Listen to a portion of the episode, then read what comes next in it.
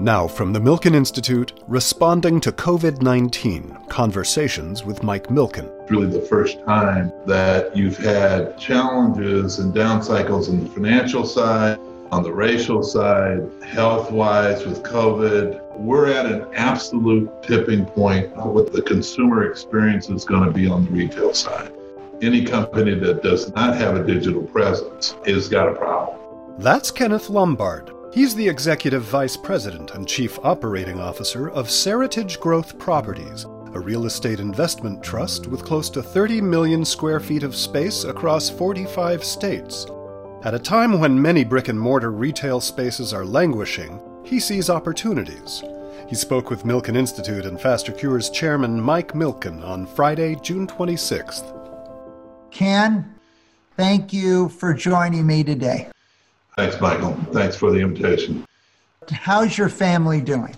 My family's good. We've got grandkids and kids in Seattle and in Houston, and uh, everyone seems to be doing fine. Uh, our Seattle group came down, and spent some time with us uh, over two months, so uh, to kind of get out of that environment for a while. So that was fun, but everyone's safe and healthy. The first real cases were in the Seattle area. And today, maybe the major increase in cases in the United States is in Houston. How are your children reacting to what's going on in those cities today? They're taking a calm approach, not overreacting, just doing the things that they know they need to do stay safe, wear masks, shelter in place. They've got the appropriate amount of discipline around it. And in both cases, you know, they have children they have to be concerned about. So recognizing that this is a dangerous situation we're in. Growing up in Seattle, does it bring back any memories to what's occurred in the month of June in Seattle? Surprisingly, when I talk to people, the perception of Seattle is one that it's an extremely liberal city. Growing up, I didn't really feel that way. I don't want to go as far as to say it was segregated. Fortunately, all of the schools I went to were all predominantly white schools.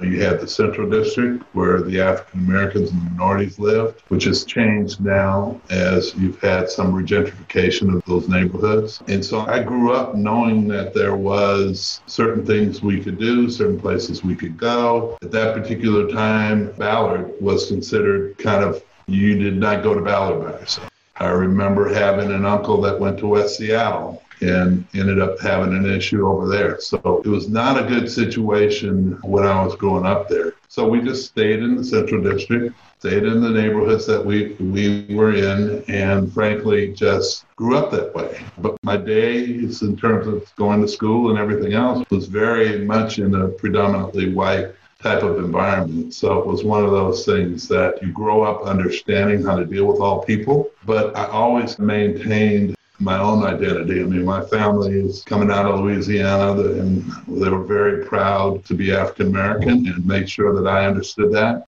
Seattle had an unusual entrepreneurial community. Starbucks, a company you know very well, thousands of millionaires were created and two of the three most valuable companies in the world. And it's kind of amazing when we think about it, both worth more than 1.3 trillion. Amazon and Microsoft gave birth in Seattle at that time and built workforces that were pretty diverse in both cases. Did you feel there was an entrepreneurial community there in Seattle, or did that really come about after you left? I think there was an entrepreneurial spirit in community there. There was a huge divide. So you had the larger companies, Boeing. I mean, we had a small business within my family. It was a dry cleaning business, and everyone, whether my uncles and cousins, everyone was involved in a small business of some type. But it was really a parachute jump from the folks that had built the larger businesses, and even like what you're suggesting, but taking a few steps down, people that were successful in the real estate business. Those were all all white entrepreneurs. And really, you found a parachute jump between that level of entrepreneur and, let's say, the community and the minority entrepreneurs. And while I grew up around business all my life and was part of it, and the family worked there, and we all had jobs that I didn't appreciate at the time. I get what it taught me in terms of the work ethic, but not sure those would be the businesses I'd choose today or the chores that I would choose today. I had a chance to paint where my father had an investment in a small apartment building and do the cleanup. It was a good learning experience for me to tell me that I wasn't good at painting, I wasn't good at putting up wallpaper. Those were not my skill sets during this very difficult COVID 19 period. And we had maybe 15 million plus small businesses. A million of those were headed by African Americans, and 41% of those have closed. So they were restaurants, they might have been small dry cleaners, they might have been service organizations, but the group that's actually been hit the hardest are African Americans. And the difficulty in running a small business in normal times and the challenges of access to capital, etc. As you think back to the days growing up, do you remember challenges to the family businesses as things ebbed and flowed during that period of time? We were in a pretty good position I really credit my grandfather for that because he figured out how he could position himself from a location perspective. And as I mentioned, there were edges that were African American, but they were all right next to each other in a city that is pretty lineal in terms of how it's set up. And so our customer base was a very integrated customer base. We had folks coming from Madison Park area, which was really predominantly white, one of the wealthier areas in Seattle. We also had people come from the Central District. So there's kind of a great commingling and it was always hard work. We didn't necessarily get hit as hard when, let's say, certain people started cutting back on how often they got their clothes cleaned. Um, because we had customers coming from all walks of life from a from an income perspective. But you knew it was there we never had any debt because you couldn't get debt. It was always just managing the cash, and there was enough to essentially pay us a nice little stipend as kids, and the grown-ups that were the relatives, like the uncles and aunts that were working there, were able to basically make a living. But no one really got wealthy out. In the 1980s, you decided to come to Southern California. Why Southern California, Ken? Ironically, I wasn't a big fan of Southern California as I was growing up. I didn't particularly like LA. I thought well, it was. Was that crowded. a throwback, Ken, to your days of playing UCLA and basketball? When they set the record for the worst loss that Washington has ever experienced at Hec-Ed at the hands of Bill Walton and team. Yeah, it leaves a bit of a scar there. But it's just different. I mean, Seattle was comfortable to me. I had great relationships there. Friends were there. I'm not a guy that moves around a lot. So an opportunity came up and I felt like it was the appropriate time for me and decided to take a risk.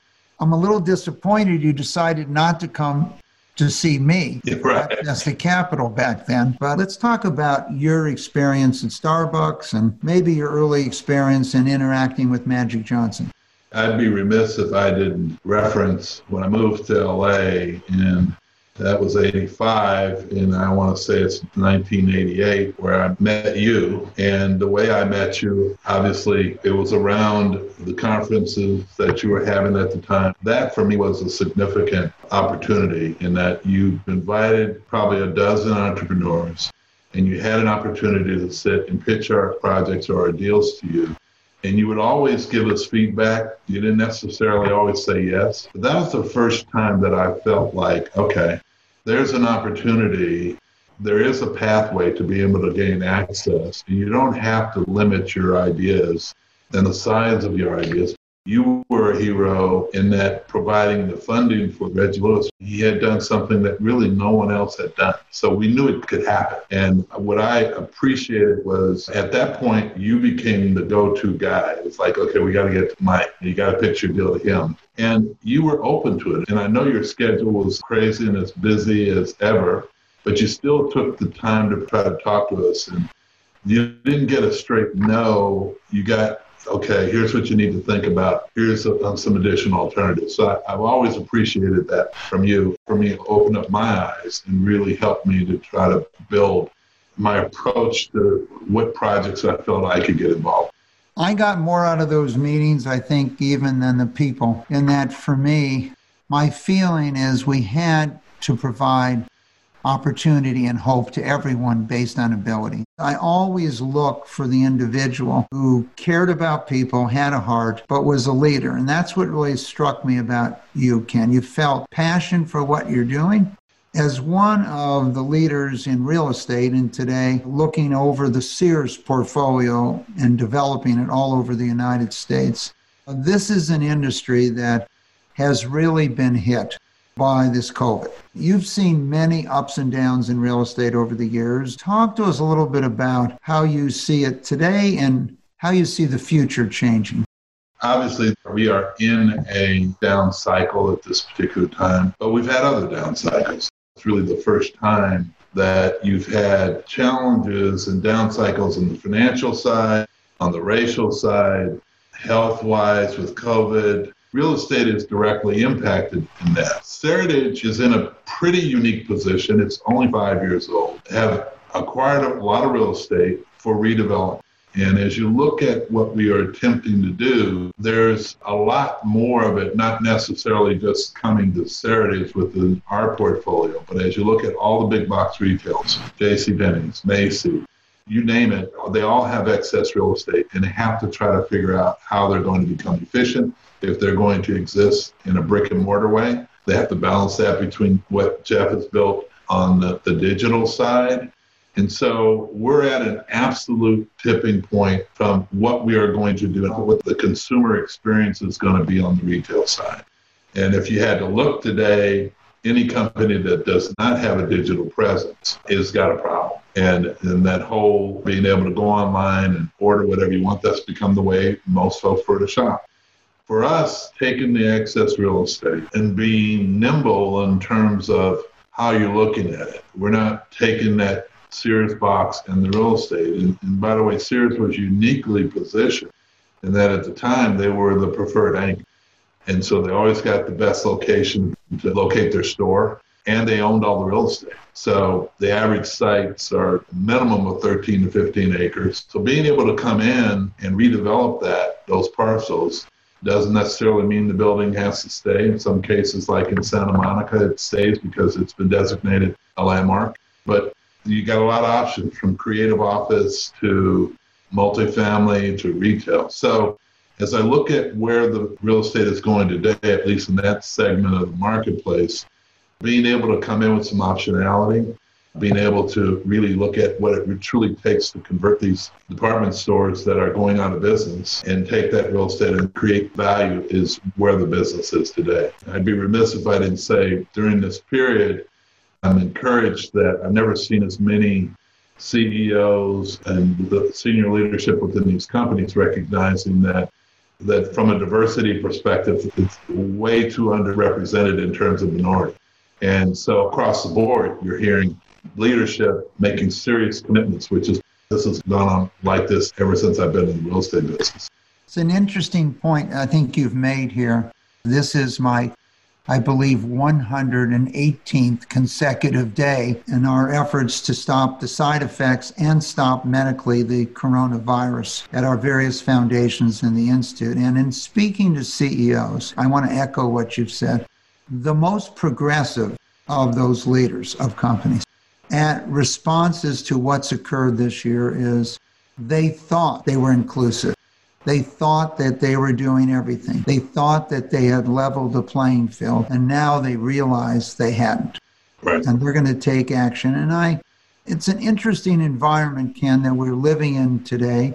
You're in a business that is dealing with large companies who might be people that rent space, take space, professionals having to deal with city officials to get approvals from these things, and doing anything in Santa Monica, California is always a challenge. It's not exactly Austin, Texas in quick approvals as to what you want to do in Santa Monica. Right. Have you seen a change either before this year or since in people's reaction. Are you viewed as one of the world's leading real estate developers and knowledgeable people in real estate? Or are you viewed as an African American first as you interact with these people? It's a great question. Look, I think that I've been at this for over 30 years. And so, and with some of the accomplishments, including the projects that I've been involved in, you do get to establish a bit of credibility throughout the industry. And I don't think that when I walk in to a room that people don't first and foremost see me as an African American, and that's okay. And because I take on the responsibility of proving to them that I'm more than capable, then understand the business. If they don't believe me, then here's a list of people that you can call that would vouch for my credibility. And I took pride in really making sure that I understood the business, whether it's putting a deal together, develop my negotiating skills, to the underwriting side of it, understanding what works and what doesn't. There are times when you feel the bias. If I see that it's something that's going to get in the way, I'm not necessarily going to take the time to try to change the attitude. I'll just fold my tent up and move on to another opportunity if that's what it takes. Because I believe that, and this is kind of part of the corporate conversation that takes place. And I had this discussion when I was at Starbucks. And, you know, there's people that are going to always have a certain attitude, and they're always going to bring a certain bias to the equation. And I'm not sure it's our job to change that bias. It's our job to make sure that if they're within our companies, our respective companies, that there's accountability within the four walls of that company and there's policies and procedures that are part of the culture where they know it's not acceptable to behave in an inappropriate way or to disrespect people or to not provide an opportunity. But to your point earlier, I believe that the latest buzzword is this unconscious bias. I think there's been an unconscious level of excluding people from opportunities and excluding the fact that this is not a level playing field for most folks within an organization. I like to think that at Starbucks, as an example, while the early definition of minority was women and gay, and that's fine. There wasn't an African American or minority inclusion in that definition. So when you looked at the population base, that's what made it up when I went there and the relationship that I established with Howard, it was literally like started with questions of why couldn't he attract more African Americans? And if he did, why didn't they stay? To starting with asking him a tough question, which that's the way I posed it to him. Why don't you have any minorities on your board? And and it wasn't one that he said, well, here's the reasons why. There was more of a response that said, well, you know what, I hadn't really thought.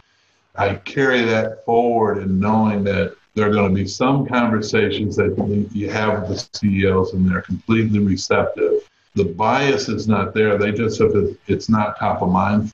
The question is once it becomes top of mind, which is what's taking place right now, are they going to embrace it? And are they truly going to be the leader that is going to set the direction and set the policy? Because if it doesn't come from the top of the organization, it's not going to be successful. It's not going to be sustainable. As things die down in the current environment that we're in right now, you won't see the types of changes. The results won't be at the level that we all hope for. Ken, what advice would you have for young people? They found their internships canceled. Maybe they told them to, you still have that job, but we're going to start a year later. What would you be doing if you were back in your teens or 20s here? to try to maybe upskill, or how would you go about it today? What advice would you give them? Fortunately for me, I had a family that when I grew up was basically instilled a sense of fearlessness in me, and that there are going to be obstacles. You have to keep working hard. And frankly, this one, and I had a chance to tell him this when I met him at one of your conferences. T Boone Pickens said something that I and they had asked him a question about difficult times and how does he look at it. And I remember him saying that he just puts his head down and keeps pressing until the glass breaks. I don't know if you remember that comment from him, but that with me from that day forward.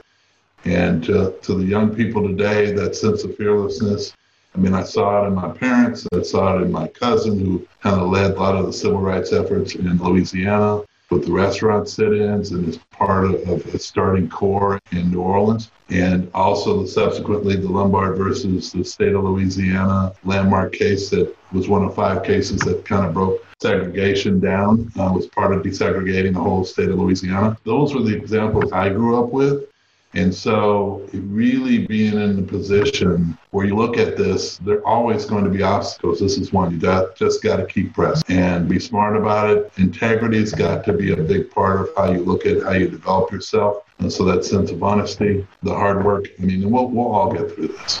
Well, Ken, I've appreciated our friendship over the decades, and I look forward to seeing what we can do together in the future. And I really see you as a role model for the world and your practical approach, but pushing forward and that fire and desire to stand up for what you believe in has been in your family for multiple generations. And I look forward to seeing your grandchildren carry that on.